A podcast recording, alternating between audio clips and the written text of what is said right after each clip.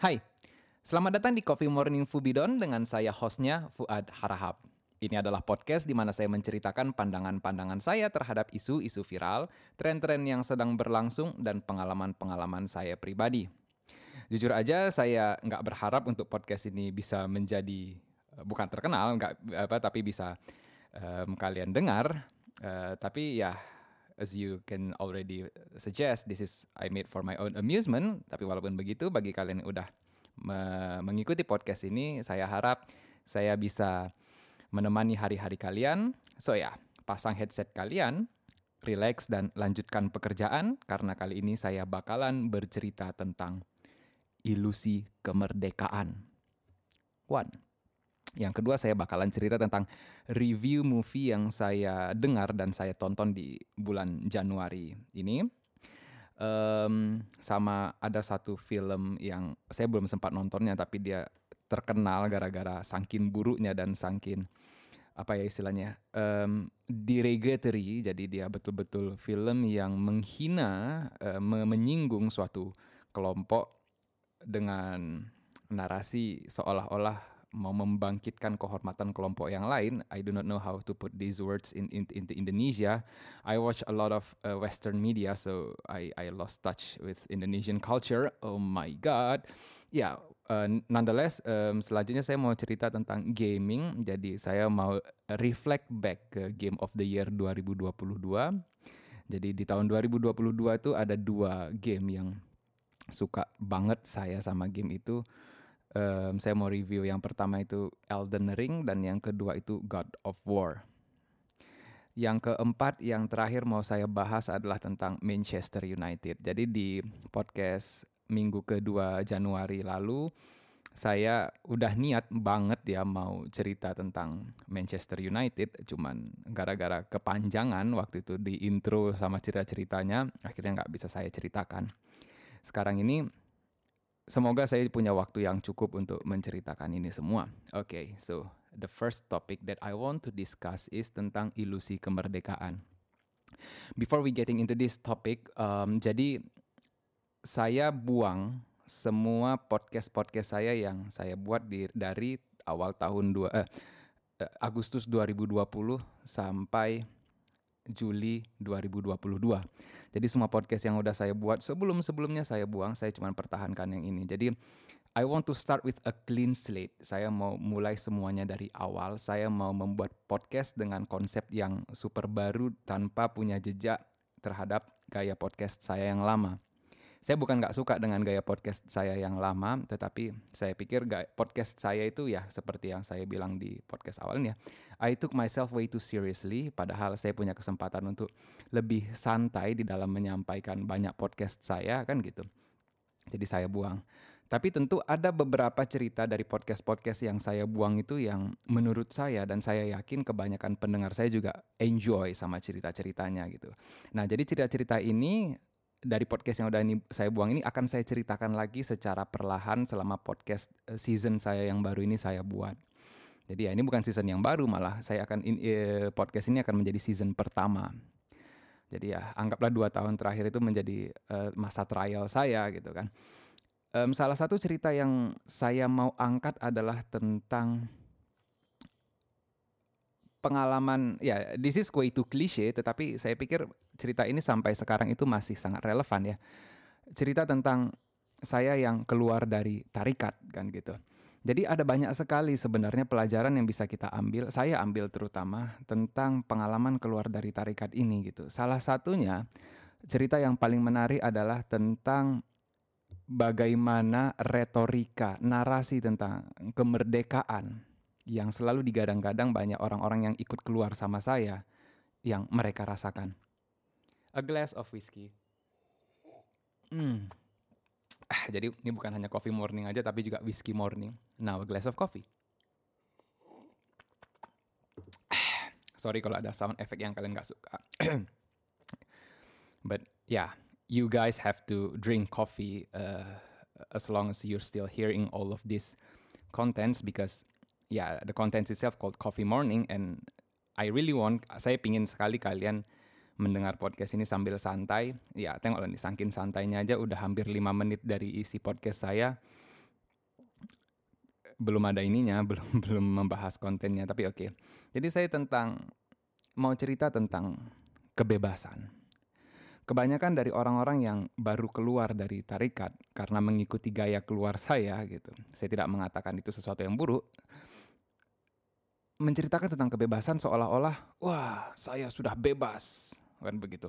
Banyak sekali rata-rata, iya dulu kita terkekang, kita ter ter apa namanya terdogma oleh tarikat gitu kan. Bagaimana tarikat itu uh, mem membodohi kita salah satu bahasa yang paling ekstrim gitu. Ya, saya setuju bahwasanya kalau kita mengikuti suatu ajaran ke uh, esoteristik ya, terutama esoteristik ajaran esoterik dari agama Islam yang agama ini cenderung sangat mengekang, kita akan merasakan kemerdekaan yang luar biasa gitu. Kita akan merasakan um, perasaan oh begini rasanya rasanya merdeka, begini rasanya bebas gitu. Dan dan saya setuju sama itu. Cuman masalahnya adalah kebanyakan dari orang-orang yang keluar yang saya perhatikan, yang keluar dari tarikat. Yang pertama, yang pertama, kalau dia nggak kebablasan di dalam mengekspresikan kemerdekaannya. Yang kedua, dia mencari kekangannya yang lain. Jadi bisa di bisa dibayangkan ya, um, kebanyakan orang yang ikut keluar sama saya waktu itu dari tarekat. Gitu. This is this is a very big deal uh, to some people karena karena uh, practically seumur hidupnya berada di dalam kekangan itu. Gitu. Saya 28 tahun menjadi anggota yayasan ang, apa uh, anggota tarikat itu gitu. Eh, se seumur hidup saya, saya adalah orang tarikat. That's the only thing that I know. The only thing, the only thing that shaped my identity. Dan saat saya keluar, it's a big deal. Saya kehilangan itu semua. Bukan hanya tentang sense of identity, saya juga kehilangan privilege yang saya dapatkan dulu saat saya masih menjadi anggota yayasan. It's a very, very, very big deal. Tetapi di saat saya keluar, um, saya tetap menjaga sesedemikian rupa agar saya nggak kebablasan di dalam mengekspresikan diri gitu.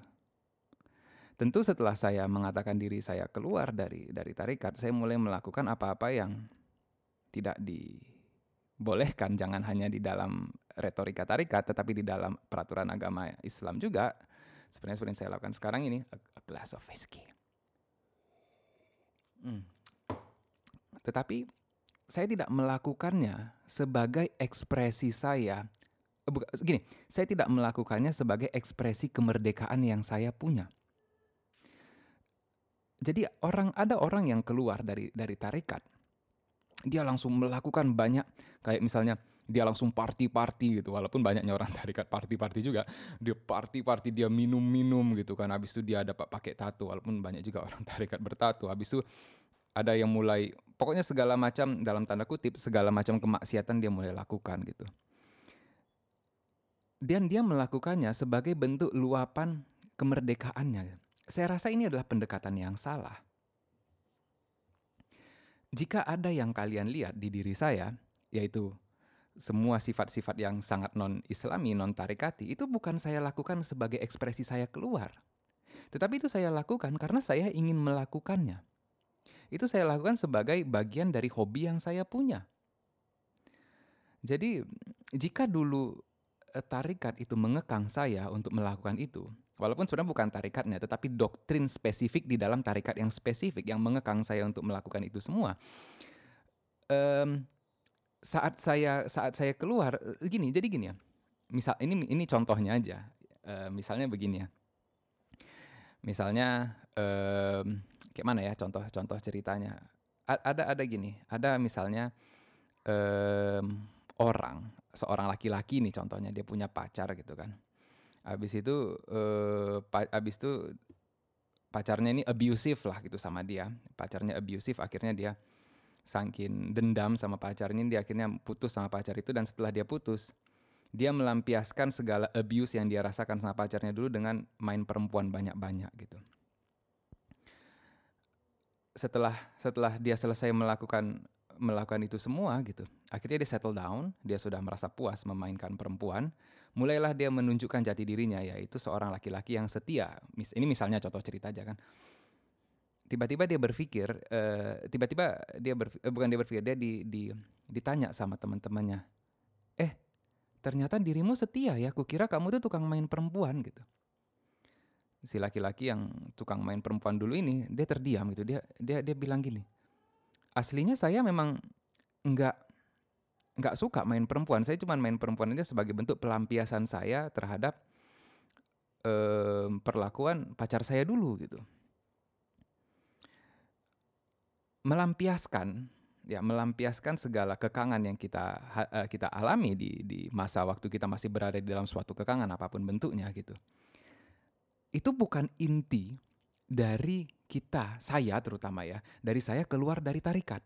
Dan yang saya harapkan, saya tidak berharap banyak, tapi gini, yang saya harapkan dulu orang-orang yang ikut keluar sama saya tidak melakukan itu juga gitu. Jadi saya ada ngeliat banyak sekali teman-teman saya yang begitu setelah keluar dia jadi kebablasan gitu.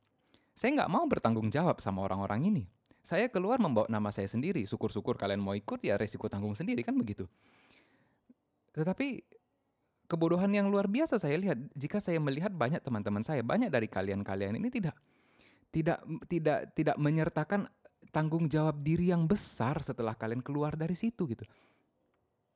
Kalau kalau kayak beginilah kalian keluar dari tarikat, menurut saya lebih baik kalian di dalam sana. Setidaknya di dalam sana, sebodoh apa pun kalian, perilaku kalian tuh dijaga. Sekali lagi, saya mengerjakan semua hal-hal yang ya saya melakukan dan saya melakukan semua hal-hal yang saya lakukan. Saya saya tidak pernah beribadah lagi dan segala macamnya. Saya melakukan dan tidak melakukan itu karena saya ingin. Bukan karena saya ingin gini, karena saya memang mau, bukan saya mau melampiaskan itu semua gitu. Jadi itu tipe yang pertama, kebablasan. Kebablasan gitu. Syukur-syukurlah saya belum nengok ada yang keluar tuh pada pakai narkoba ataupun pada jadi tukang main perempuan atau main laki-laki. Karena lemah sekali sense of agency yang kita punya. Jika landasan moral kita itu sangat bergantung oleh dogma apa yang mengekang kita. Dan saat kita sudah kehilangan dogma, landasan moral kita tidak berlandas lagi. Kita menjadi orang yang bengis, kita menjadi orang yang keterlaluan di dalam perilaku. Itu yang pertama tipe yang kedua saya pikir sama gobloknya ya. Sorry ini nanti di begitu saya pod uh, sorry saya post podcast ini nanti akan saya klik centang mengikuti apa namanya bahwasannya podcast ini berisi kata-kata eksplisit ya. Saya pikir ini kegoblokan yang luar biasa juga yaitu begini. Setelah keluar dari tarikat dia memutuskan oh ya saya keluar dari tarikat sekarang saya ikut Bang Fuad saja. Habis itu dibilangnya saya merdeka tapi di, di kalimat yang sama dia bilang saya ikut Bang Fuad. Kebanyakan dari orang-orang ini pun memanggil memanggil saya sebagai bos gitu kan. Goblok sekali kalian. Kenapa setelah kalian menjadi budak bagi mursid-mursid dan senior-senior tarikat itu, sekarang kalian memperbudakkan diri kalian kepada saya? Mending kalian memperbudakkan sama mereka. Kenapa? Karena mereka sedikit banyaknya mau mempertanggungjawabkan kehidupan kalian. Kalau saya nggak mau. Saya keluar atas nama diri saya sendiri dan saya sudah berkali-kali saya sampaikan, I do not want to be your boss. I do not want to be your mentor, apalagi saya tidak mau jadi mursid kalian. That's that's an entirely different thing. Tentu saya punya banyak hal yang bisa saya ajarkan, tetapi saya tidak mengajarkannya untuk untuk kalian. Enggak, saya mengajarkannya untuk semua orang yang ingin belajar. Saya bukan bos kalian dan saya tidak terima sedikit pun pengakuan yang kalian lakukan terhadap itu. Jika ada di antara kalian yang ya perhatikanlah kalau misalnya kebanyakan dari kalian manggil saya bos itu kalau di Facebook itu nggak saya bales gitu. Because I'm not your boss. Kalau kalian melakukan ini, artinya apa? Kalian keluar dari satu dogma dan masuk ke dogma yang lain. Dan sekali lagi saya bilang ya, lebih baik kalian menjadi orang tarekat kalau kayak begini ceritanya. Kenapa? Karena tarekat mau mengurus kalian. Walaupun oke okay lah di dogma dibodoh-bodohi. Tetapi setidaknya kalian diurus. Kalau saya, saya nggak mau ngurus. Untuk apa saya ngurus kalian? Mending saya ngurus diri saya sendiri. Kan gitu. Mending saya dengan semua eh, landasan ilmu yang saya punya, saya saya belajar banyak-banyak, saya memikirkan diri saya. Ngapain saya mikirkan kalian? Yang kalian lakukan sama saya cuma manggil saya bos. Habis itu kalau saya kesusahan, saya sedang sedih, nggak adanya kalian di sini kan gitu. Nggak adanya kalian menghibur saya. Oke, kalimat terakhir itu terlalu emosional. Mohon maaf. I do not meant to um, to venting. I do not meant to um, curhat. Tapi ya itu yang terjadi. Apa boleh buat? uh, ya, um, dua tipe ini saya rasa terlalu bukan begini ya. Aduh, guys, dewasalah di dalam berpikir. Dewasalah, kalian punya kemerdekaan untuk memilih apa yang mau kalian lakukan, apa yang mau kalian percayai. Tapi ketahuilah bahwasanya kemerdekaan bukanlah akhir. Jika ada di antara kalian yang keluar, katakanlah keluar dari tarikat, keluar dari agama, keluar dari pernikahan yang abusive, kemerdekaan yang kalian rasakan bukan akhir. Terserah kalau kalian mau menjadikan ini sebagai akhir, tapi saya rasa rugi kalian setelah keluar dari sesuatu, kalian masuk ke sesuatu yang lain, akan sangat baik bagi kalian jika kalian memilih sebuah ikatan yang baru. Bukan ikatan gini ya, tentu ikatan yang kali ini kalau bisa jangan sedogmatis dan seabusive yang sebelumnya, that's the thing. Tapi kalian perlu, menurut saya ya, kita sebagai manusia perlu mengikat diri kita dengan prinsip, dengan dogma yang yang akan lebih baik jika dogma dan prinsip itu adalah sesuatu yang kita bangun sendiri dan kita pilih berdasarkan kesadaran kita sepenuh hati. Saya sangat terikat dengan prinsip dan dogma saya tentang berpikir untuk diri sendiri. Saya sangat terikat dengan prinsip saya bahwasanya saya tidak akan menerima kebenaran kecuali kebenaran itu terbukti saya terikat dengan prinsip dan dogma saya bahwasanya saya harus terus menerus setiap hari menambah ilmu yang saya punya. Makanya saya pernah bilang sama kawan-kawan, nggak tahu saya sama bilang sama siapa aja, I do not really uh, uh, remember that. Saya bilang gini, kalau ada orang yang paling religius di sini, yaitu saya. Kenapa? Karena semenjak saya keluar dari tarikat, semenjak saya keluar dari agama, saya menyusun sebuah sistem kepercayaan baru tentang kebenaran, tentang fakta yang terbukti tentang wahdatul makrifat dan tidak pernah sehari pun, tidak pernah sehari pun saya melanggar dogma yang saya susun itu. Kalian yang sudah memutuskan untuk keluar, sudahkah kalian menentukan prinsip apa yang kalian pegang setelahnya. Saya tidak akan menentukan prinsip itu untuk kalian, kecuali kalian menentukannya sendiri. I've wasted 17 minutes talking about this one topic. I hope I already made myself clear. Now, on to the next discussion. Saya mau cerita tentang salah satu kejadian Sebentar ya, jadi kalau ada yang ribut di luar, anak-anak lagi berantem, ini hari Minggu saya rekam. Jadi si yang besar sama yang kecil, yang besar nggak sekolah, yang kecil pasti akan menjadi korban gangguan. So a little bit of mess will be expected. Saya tunggu ke yang berhenti bentar. Oke, okay, sudah berhenti. Salah satu event paling tidak disangka-sangka yang terjadi di tahun 2022 adalah film Puss in Boots 2, The Last Wish. Film yang dibintangi Antonio Banderas sama salah satu yang paling terkenal tuh Florence Pugh. Florence Pugh ini yang main di film Black Widow sama uh, Family Feud apa Rumble in the Family. Saya lupa tentang film WWE. Um, sebentar. Ya, film ini istimewa sekali bagi saya. Um, ada beberapa faktor. Faktor pertama adalah pasca um, event Avengers Endgame, film tahun 2019, sepanjang 2020, 2021, 2022, saya udah kehilangan semangat main game, uh, nonton gitu. Saya rasa nggak ada lagi film yang benar-benar bagus yang dibuat dengan niatan untuk menyajikan entertainment dan um, value yang yang jujur kepada kepada penontonnya gitu. Saya agak ada istilahnya ya. Saya itu burn out. Uh, sorry. Sorry. Whisky dan kopi. Saya itu burn out sama semua film-film yang ada. Saya merasa film-film yang dibuat di sepanjang tahun itu bukan hanya karena corona aja ya. Di sepanjang tahun itu adalah film-film yang mempunyai pesan yang sangat toksik dan kalaupun pesannya nggak toksik tidak relevan untuk saya dan kita orang-orang yang berada di uh, Asia di timur bumi. Jadi saya udah males, saya hampir nggak pernah ke bioskop di sepanjang tahun 2022 gitu.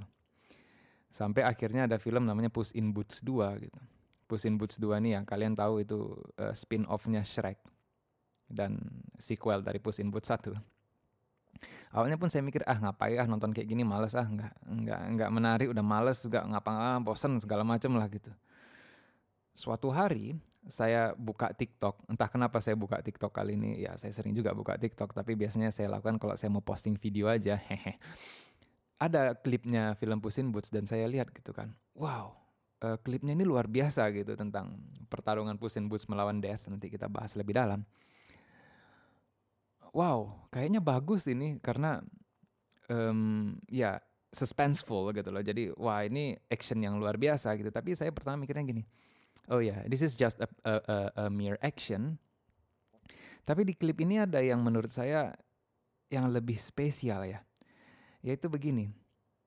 Saya melihat uh, antagonis uh, protagonisnya ya si Puss in Boots-nya very vulnerable. Dia berada di posisi kalah gitu kan. Dan um, vibe dari dari scene itu dari klip itu adalah sangat seram gitu. Seolah-olah um, dia berada di dalam posisi quite literally hidup dan mati gitu. Ini adalah sebuah um, scene yang tidak pernah hadir di di hampir semua film film pasca 2010-an terutama di film-film animasi gitu. Film animasi ini kan dibuat untuk fun dan family friendly. Dan di scene yang kali ini dia sangat seram gitu, sangat-sangat high stake gitu. Jadi oke, okay, saya memutuskan untuk nontonlah film ini gitu. Pergilah saya ke bioskop sama anak-anak gitu. Pas saya tonton memang mind blowing. This is a very good movie. Kalau bisa saya bilang, um, movie ini, film ini top 10 film favorit saya. Bisa dikatakan top 5. Benar-benar luar biasa gitu. Jadi salah satu hal yang paling luar biasa saya pikir di sini adalah tema dari film ini sangat dewasa. Yaitu tentang apa? Tentang kematian dan tentang anxiety gitu. Tentang bagaimana si protagonis, si Puss in Boots-nya mencoba uh, hidup dengan dengan kematian yang selalu menghantui di setiap langkahnya. Sampai di titik akhirnya dia memutuskan, oke, okay, I will try to fight my fear of death by keep on living, by struggle on and on and on. Saya pikir jika ada kalimat yang me, me, me, menyimpulkan dari film ini, saya pikir adalah tentang bagaimana kita harus menghadapi ketakutan kita akan kematian dengan terus-menerus berjuang untuk hidup sebaik mungkin. Live life to the fullest. To appreciate life. Jadi film ini seperti seolah-olah me me memaksa penontonnya uh, untuk mengappreciate life more. Because we all will eventually die. Ini adalah message yang sangat luar biasa yang hadir di film film animasi anak-anak, film untuk anak-anak mengajarkan kita tentang kehidupan. Coba bandingkan kepada setiap film superhero yang ada dari tahun 2020, 2019. Tidak sedikit pun mengajarkan moral story yang profound, moral story yang benar-benar menyentuh kejadian-kejadian yang relevan sama hidup kita. Dan bukan hanya itu ya, selain tema tentang kematian, yaitu tema tentang anxiety, tentang bagaimana ketakutan yang luar biasa yang dimiliki si Puss in Boots ini menyebabkan dia apa namanya develop anxiety gitu dan bagaimana dia harus mengovercome anxiety itu gitu. Dan salah satu cara dia walaupun terjadi secara kebetulan ya life full of surprises, cara dia menghadapi anxiety itu adalah dengan bantuan temannya gitu. Jadi saat tiba-tiba anxiety attack terjadi ke si Puss in Boots, ada temannya yang menenangkan dirinya gitu. Saya pikir ini mengajarkan beberapa hal ya, bahwasanya we will eventually have our own anxiety. Semua orang punya anxiety. Anxiety itu kecemasan ya bagi yang belum tahu gitu. Dan cara yang paling baik untuk mengovercome such anxiety adalah trust other, rely on other, have friends, have companion. Gitu. Kenapa saya ngomong kayak begini? Ya, saya punya anxiety disorder ya. Um, dan anxiety yang saya punya ini cukup cukup parah gitu. Saya saya saya kesusahan hidup normal karena penyakit yang saya punya ini gitu. Komplikasinya sangat luar biasa gitu. Dan saya harus akui, saya tidak bisa menghadapi penyakit ini sendiri. Saya punya orang-orang yang saya percayai hidup dan mati. Saya punya orang-orang yang saya yakini bisa membantu saya gitu di saat saya harus eh, berjuang melawan ini semua gitu. Maka saya pikir saat di film Puss in Boots ini melihat bagaimana si Puss in Boots ini protagonisnya mendapatkan bantuan dari orang lain tentang menghadapi his anxiety gitu. Saya pikir message itu really relevant to me dan to most of all we we all have our own fights that we cannot overcome by ourselves. Kita semua punya pertarungan yang tidak bisa kita hadapi dengan diri kita sendiri. So, trust someone trust somebody in your life and fight together. Saya pikir ini adalah salah satu message yang membuat saya mengatakan Puss in Boots ini salah satu film terbaik di di sepanjang 10 tahun atau mungkin di sepanjang seumur hidup saya. Saya bilang tadi ya, top 5 movie terbaik gitu. Yang tidak akan pernah saya lupakan. Ya itu temanya. Hmm. Yang keduanya tentang karakter arc-nya. Saya ngelihat setiap arc Puss in Boots ya dia pertama adalah seorang karakter yang sangat sombong dan percaya diri yang tidak punya peduli terhadap kehidupan. Akhirnya setelah dia menghadapi berbagai macam kesusahan di dalam sepanjang filmnya, akhirnya dia berubah menjadi orang yang lebih menghargai kehidupan yang dia miliki, menghargai keberadaan orang lain di kehidupannya, dan menghargai menurut saya nilai nilai pertemanan, the value of trust and the value of celebrating life. Itu terjadi, itu adalah sebuah karakter arc yang tidak akan pernah saya rasakan. Saya saya perkirakan akan terjadi di sebuah film animasi untuk anak-anak gitu. Dan tentu bukan hanya Puss in Boots aja, ada beberapa karakter lain yang mempunyai arc, yang mempunyai development yang luar biasa.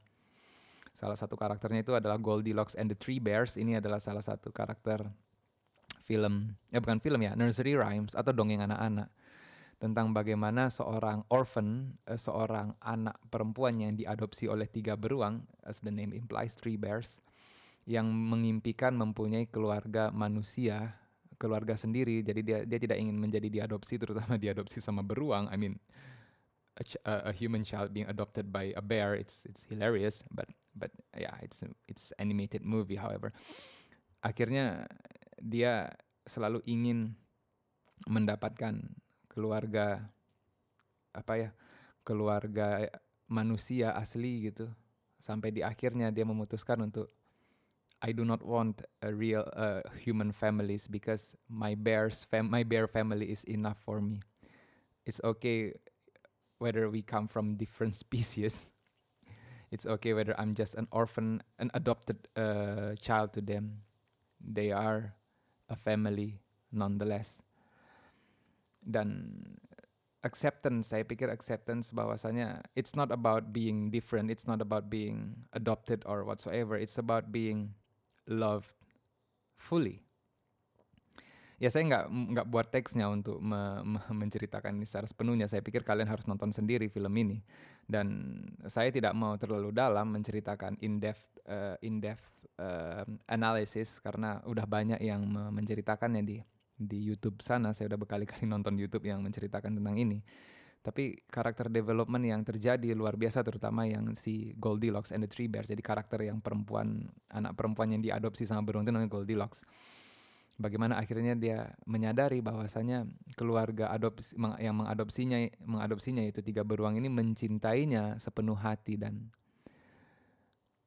tidak peduli bahwasanya dia mereka adalah beruang ataupun keluarga angkat tetapi mereka mencintai si Goldie ini sepenuh hati and that's that's the beauty of it and that's the thing that we have to strive in our life to find acceptance and to find realization that it's not about bloodline, it's not about similarity. Sometimes it's about authentic, honest love. Iya, saya mau bahas soal um, filmnya sendiri. Bahkan saya pengen bahas tentang salah satu villain terhebatnya yaitu Death, kematian. Death literally means death, uh, kematian. Tetapi ini karakter yang Death, namanya memang Death dan dia adalah bukan simbolik kematian, tapi dia literal karakter yang bertugas untuk membunuh setiap orang because it's his job, death, to make people die because that's just the natural way of uh, universe. Tapi um, I guess membahasnya tidak tidak tidak tidak membuat saya merasa itu relevan untuk dilakukan di sini karena saya lebih suka membahas sesuatu yang uh, don't get me wrong, mungkin Death ini adalah salah satu karakter terbaik yang pernah ada di di sejarah uh, ani, film animasi apa karakter villain antagonis terbaik. Saya saya nggak bisa juga bilang dia sebagai antagonis. Uh, dia nggak uh, dia dia nggak bisa juga dibilang villain atau antagonis. Dia lebih kepada force of nature. Tetapi oke okay lah. Um, it's for YouTube uh, video maker untuk membahas soal itu karena Iya, saya lebih suka membahas cerita yang yang relevan terhadap kasus yang saya punya gitu. Sorry, it might be become of the whiskey because I'm start to losing focus. Hmm. But okay. Ada film salah satu lagi ya, Avatar 2. Saya pikir ini bukan film yang bagus.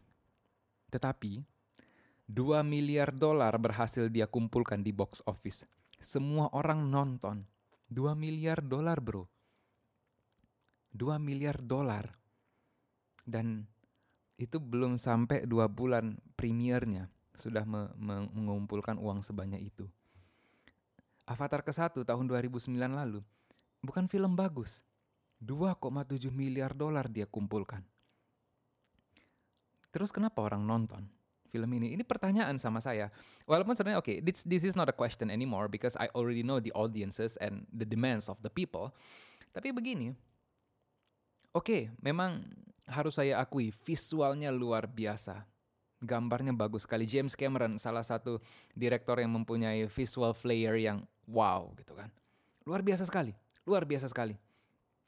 Tapi story wise dari segi jalan cerita, this is a freaking boring man tiga jam untuk sebuah apa? Untuk sebuah cerita yang yang sangat klise dan gitu-gitu aja gitu. They do not offer something new in terms of how we look at the world, look at our own relevance.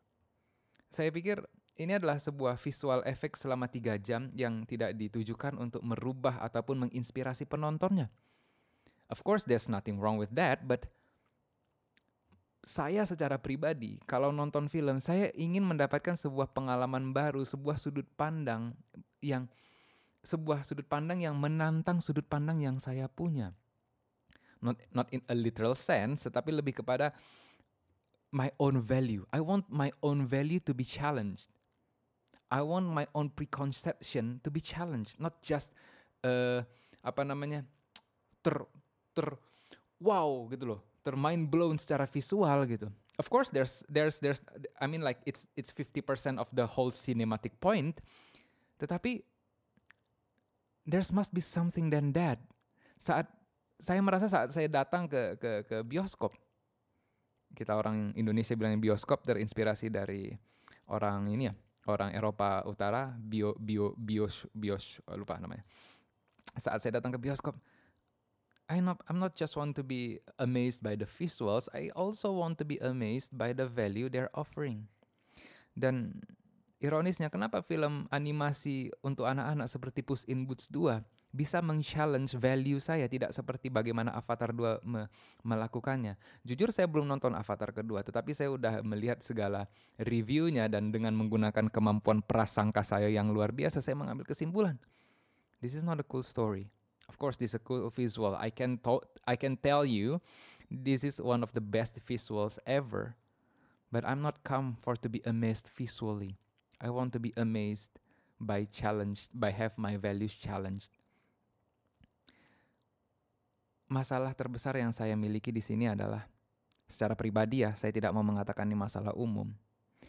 Fakta bahwasannya mereka bisa mengumpulkan 2 miliar dolar dari satu film ini saja menunjukkan bahwasanya demand permintaan para penonton yang ada di seluruh dunia ini bukanlah tentang value, bukanlah tentang uh, have our way of uh, apa our thinking of life to be challenged. Yang kita inginkan hanyalah sebuah hiburan sederhana. Sebu yang kita inginkan hanyalah sebuah uh, apa namanya amusement, visual amusement, purely three hours of visual amusement. We don't want our value to be challenged. We don't want our way of thinking of life to be built upon, to be corrected, to be improved. We do not want that. Most of people just want just want the spectacle of it. Saya ngelihat Avatar kedua, saya mengakui dia film bagus dari segi visual ya, jangan salah sangka. Saya melihat film Avatar kedua ini sama kayak roller coaster di Taman Ria. Saya rasa um, saya akan mendapatkan pengalaman yang sama kalau saya pergi ke Universal Studios Singapore sama nonton Avatar 2 ini. Hanya merasakan amusement. And nothing more. Dan ironisnya seperti yang saya bilang tadi, semua orang on board for it. Ternyata kebanyakan dari kita 2 miliar orang yang datang, ya nggak sampai 2 miliar juga, tapi kita bilang kayak gitu ya. 2 miliar orang yang datang, orang yang nonton, orang yang hadir untuk melihat suatu sinema. Not for their own value and morality, but more for about being amused. Dan saya takut sama kenyataan itu gitu. Ini menunjukkan betapa kita ini adalah orang-orang yang mempunyai landasan um, consciousness of our apa kita rendah sekali our own consciousness of our own value gitu. Saking rendahnya kita tidak peduli apakah suatu film atau suatu media yang kita konsumsi bermanfaat secara value untuk kita gitu. Gak ada, menurut saya gini ya. Ya saya suka ke taman bermain kayak amusement park, theme park itu saya suka because I want to be entertained, I want to be amused gitu kan. That's one thing. Dan setelah saya selesai dari sana, ya it's all gone gitu kan. Saya melakukan itu because that's what I want gitu. Nah tetapi saat saya datang ke suatu sinema, suatu bioskop gitu, saya ingin ditantang. My own value is want to be challenged. Dan saya pikir that's the whole point of um, art Avatar 2, Puss in Boots 2 is art. Is something that have more meaning than just stunning visuals. This is art. Art meant art the, art functions as a way to challenge our way of thinking. Not just an expression. Okay, let's say that art is only an expression. What kind of expression that Avatar 2 possesses? I cannot say anything about it because ya yang pertama saya belum nonton tapi yang kedua judging from the ya saya harus hati-hati di sini ya. Judging from the plot plot that I've read in internet it offers not much. What kind of art is that when they cannot offer many things instead of just visuals? Oke okay, saya hampir 10 menit ranting about visuals. Tapi intinya adalah how still have we gone? Betapa betapa hampanya kita sudah pergi ketika kita lebih menghargai visual daripada value. Ya, yeah, that's that's the thing. Oke. okay. Topik ketiga Topik kedua ini saya pun ngerasa kebanyakan dari pendengar juga sudah tidak relevan lagi ya sama cerita ini. Tapi ya, saya dari dulu pengen cerita yang kayak begini dari awalnya saya pengen cerita soal film, saya pengen cerita soal yang ketiga ini, saya pengen cerita soal video game. Jadi tahun 2022 itu ada dua game yang menurut saya the best. Sebenarnya tiga, saya yang eh, tapi yang ketiga ini saya pikir tidak tidak se se best yang dua ini dan bisa dikatakan yang ketiga ini nilainya cuma tujuh. Tapi yang dua top two ini game 2022 ini nilainya kalau bisa saya kasih itu 9,5 near perfect dan dua film dua game ini menjadi contender pesaing Game of the Year. Yang pertama tuh Elden Ring, yang kedua tuh God of War. Saya main dua-duanya, saya udah tamatin dua-duanya. God of War Ragnarok ya bagian yang bertanya-tanya. Saya simpulkan sebagai seorang gamer, Elden Ring pantas menjadi Game of the Year which they accomplished. Jadi mengalahkan God of War Ragnarok. Saya nggak mau cerita panjang-panjang soal the, the the design of the game, tapi saya akan bilang begini. Secara pribadi saya lebih enjoy Elden Ring karena it's challenging, it's rewarding, and it gives us, uh, me personally, a freedom of expression, a freedom of choice. I can choose my own build, my own um, battle style, and um, I have my my own way to progress through the story, uh, which is quite normal in most of uh, role-playing open world game. Dan combat-wise, it's it's very good. It's challenging, of course. It's uh, from software game. What do you expect? Um, dan saya bilang saya akan bilang walaupun saya kasih dua-duanya skornya nilai yang sama 9,5 10 pun kalau bisa saya bilang saya tetap memilih Elden Ring di atas God of War walaupun sebenarnya secara pribadi God of War game yang lebih istimewa di hati saya. Ya Elden Ring kalau ada yang bikin istimewa adalah banyak waifunya. Favorit saya itu waifunya siapa ya? Melina, Mailina, lupa saya namanya. Pokoknya biasanya kalau saya pilih waifu di suatu game saya pilih yang paling mirip istri saya mukanya. God of War Ragnarok. Saya mau banyak cerita soal God of War Ragnarok aja. Saya harus bilang saya mainkan game ini sebanyak tujuh hari. Jadi selama tujuh hari tiga jam, tujuh, 21 jam saya mainnya nggak terlalu lama untuk standar game ya. Dan dari 21 jam, 30 persennya saya mainnya itu sambil nangis gitu. Jadi tujuh jam, selama tujuh jam itu saya nangis gitu. Sangkin relate-nya cerita yang dihadirkan di game ini gitu. Jadi God of War Ragnarok ini adalah cerita tentang seorang ayah yang berusaha menyiapkan anaknya untuk hidup di dunia luar. Dan karena dunia yang mereka mereka hidupi di masa itulah dunia yang terus-terusan berperang, as the name implies, the gamenya sendiri judulnya God of War kan dewa perang gitu. Maka ya otomatis si bapaknya menyiapkan anak ini untuk siap berperang gitu. Tetapi setelah saya perhatikan gitu, bukan si bapak sebenarnya begini ya sebagai seorang bapak yang saya perhatikan si protagonis namanya Kratos ngapain lah saya jelaskan ini lagi sama kalian ya? Udah tahunya kalian itu sebagian besar. Dan yang bagi yang nggak tahu ya kalian bisa mengambil uh, moral story-nya di sini sendiri. Si bapak ini sebenarnya yang saya perhatikan dia sudah menjalankan tugasnya dengan baik sebagai ayah yang mengajarkan anaknya untuk bersiap.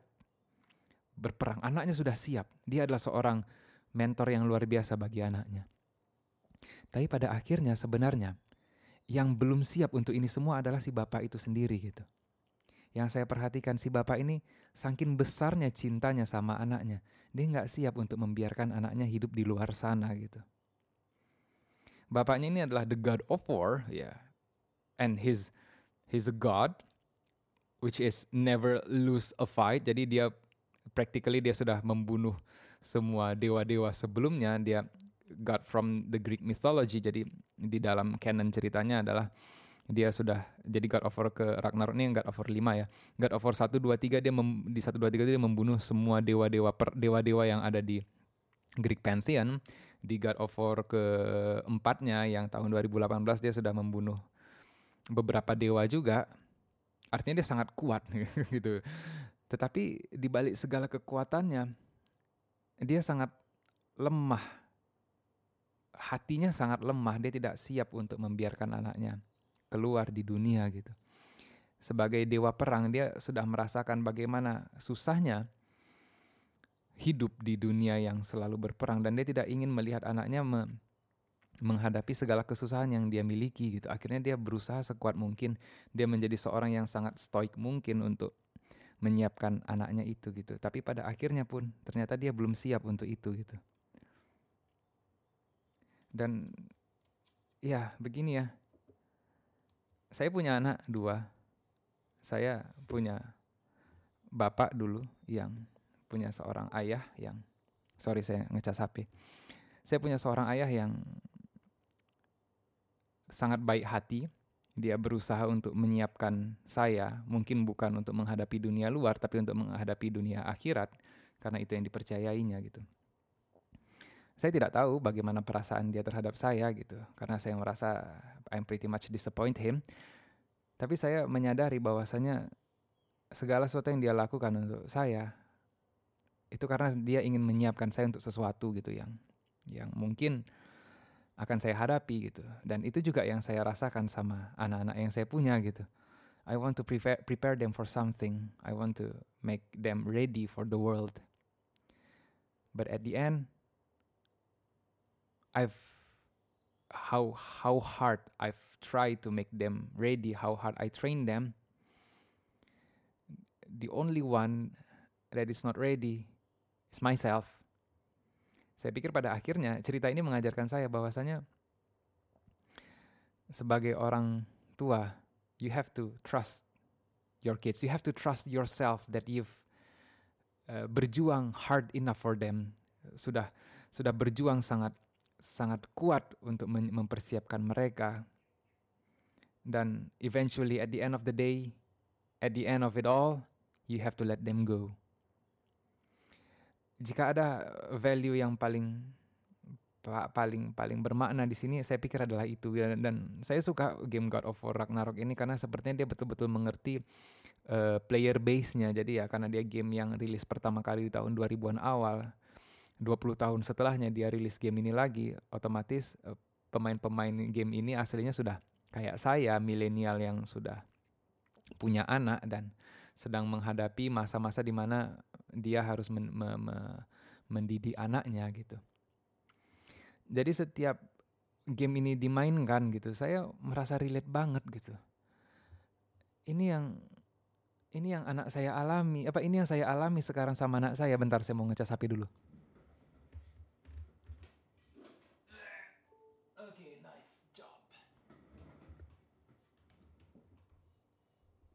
Banyak sekali cerita-cerita yang di lain dan dan tentu saja bukan hanya si God of War ini uh, satu-satunya orang yang punya anak di di cerita itu. Ada dua tipe orang tua lagi yang saya lihat di game ini.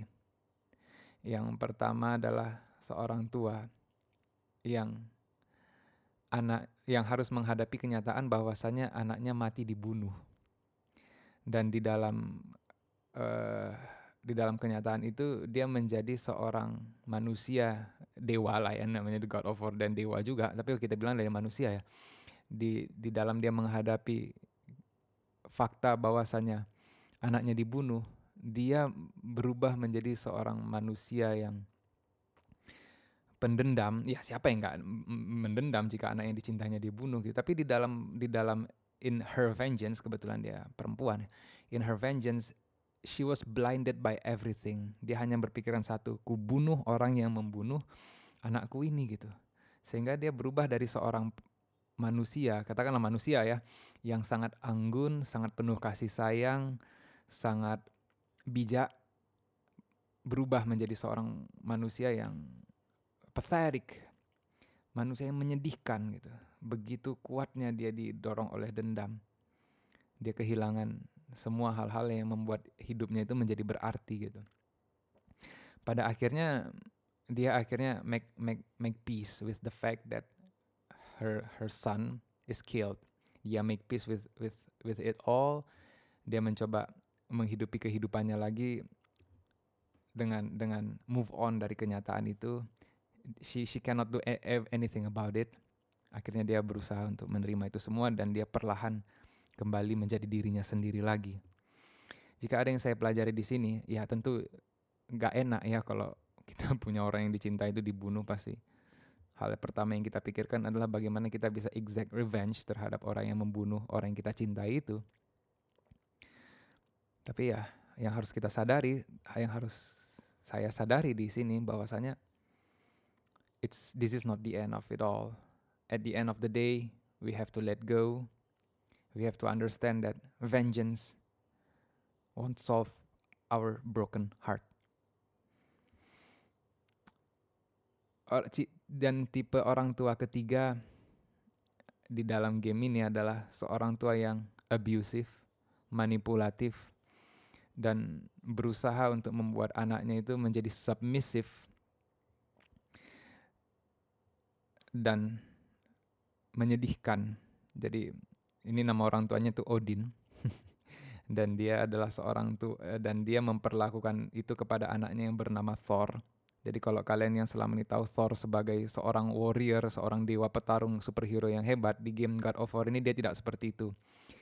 Thor di game ini adalah seorang manusia dewa lah kita bilangnya, dewa yang se, se seumur hidupnya dimanipulasi oleh orang tuanya, digunakan oleh orang tuanya sebagai mesin pembunuh, sebagai hanya sebagai alat untuk ya tukang bunuh bagi bapaknya gitu kan dan bapaknya ini sepanjang hidupnya memanipulasi anak ini sehingga anak ini tidak pernah merasa puas terhadap segala sesuatu yang dia buat gitu.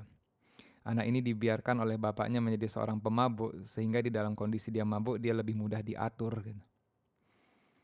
Saya saya menyadari bahwasanya di dunia ini ada orang tua yang kayak begitu, yang begitu manipulatif sama anaknya gitu sehingga anaknya tidak pernah merasakan suatu kebanggaan di dalam hidupnya. Dia tidak pernah merasakan ada yang baik di dalam dirinya. Gitu. Saya saya saya saya saya tahu bagaimana rasanya menjadi seorang manusia yang tidak pernah merasa cukup untuk orang tuanya gitu. Walaupun saya di dalam kasus saya saya sadar itu juga karena saya pikir orang tua saya kebanyakan dari mereka adalah misguided, mereka salah memahami kehidupan karena tebalnya dogma yang mereka miliki. Tetapi di dalam kasus ini si bapak ini mengabuse si anak karena untuk kepentingan pribadi si bapaknya gitu dan it hurts me a lot gitu. Anak ini si, si Thor ini, si dewa petir ini dia udah punya anak juga. Dan anaknya itu melihat si bapaknya ini si Thor ini iba sekali gitu tapi anak ini juga dia nggak tak nggak nggak tahu mau bilang apa bapakku pemabuk bapakku a pathetic person tetapi aku mau buat kayak mana karena yang buat bapakku kayak begini ya kakekku gitu. Yang bisa kulakukan adalah memotivasi bapakku supaya bisa move on dari ini semua. Tapi bagaimana mungkin jika cengkeraman kakekku kepada bapakku itu begitu kuat gitu. This is a, this is the kind of struggle that we all have in our life. Kita pernah menghadapi abusive relationship yang kadang-kadang abuse itu datang dari anggota keluarga kita sendiri. I know how hard it feels. I felt that in my life. And maybe if you guys look deep enough, there might be some aspect of you. There must be some aspect of your own bloodline that hurts you this deep. Kalau enggak, ya baguslah. Saya tidak ingin melihat dunia ini diisi oleh orang-orang yang hatinya disakiti oleh keluarganya sendiri. Tetapi, but if that's the case, eventually we have to move on. We have to move on from abusing uh, uh, things that abuse us. Ini adalah nilai-nilai yang saya dapatkan dari game God of War ini. Saya mau cerita panjang lebar soal game ini, tapi saya udahlah, saya cerita yang memang langsung ke moral story-nya aja gitu kan. Memang itu yang saya saya saya saya saya bisa ceritakan di di, di sini. Um, what what what can I say gitu? What what can I say? Ironis sekali saya begitu banyak mendapatkan pelajaran tentang kehidupan dari video game dari film kartun anak-anak. Saya mendapatkan sebuah resonansi terhadap diri saya sendiri terhadap kehidupan saya dulu di game video game guys video game yang dibuat untuk menghibur dan dibuat untuk mengalihkan perhatian kita dari dunia nyata, justru menyadarkan kita tentang dunia nyata itu sendiri. Dan media ini, video game dan film ini mengajarkan saya jauh lebih banyak tentang kehidupan, jauh lebih banyak tentang kehidupan dibanding semua mursid-mursid yang pernah saya ketahui, dibanding semua guru-guru agama yang pernah saya kenal. Dibanding semua motivator-motivator yang saya pernah lihat ngomong di depan panggung. They all talk tut, saya nggak berani bilang cakap kotor di sini. They are nothing compared with these games that I played. This game makes me realize that there are so much in this life. There are so much value that we can take. There are so much things that we can learn. There are so much gratefulness that we can attain. There are so much things that we can we can see from our own family. There are so much that we might have overlooked in our past relationships there are so much things that might have changed us today because what other people did to us back then. Saya terdiam di dalam cerita ini. Saya pikir, oh, wow, I learned many things today. I learned that ya karena ini cerita yang manusia juga yang buat ya, otomatis dia akan merefleksi dari cerita di kehidupan dia sendiri. Termasuk cerita Puss in Boots ya. Ternyata there are so many people that experience the same thing as I am, I did. And to be to experience that is about to be human. It's okay. And no matter what, I'm grateful that you are here. Ya, nggak bisa bahas soal MU nih, sudah 55 menit. Berarti ke depannya setiap podcast kita bahas, saya bahas tiga hal saja lah ya. Jadi yang kali ini tadi saya bahas tentang kemerdekaan, film Puss in Boots, God of War, Ragnarok. Saya tidak akan pernah melupakan game ini. Saya harap kalau kalian tidak bisa memainkan game ini, kalian bisa mengambil pelajarannya dari apa-apa saya ceritakan. Dan kalau kalian belum nonton Puss in Boots 2, nggak sempat kan udah habis filmnya, there are so many things that we can attain. There are so many values that we can take from everything. Okay, one last whiskey.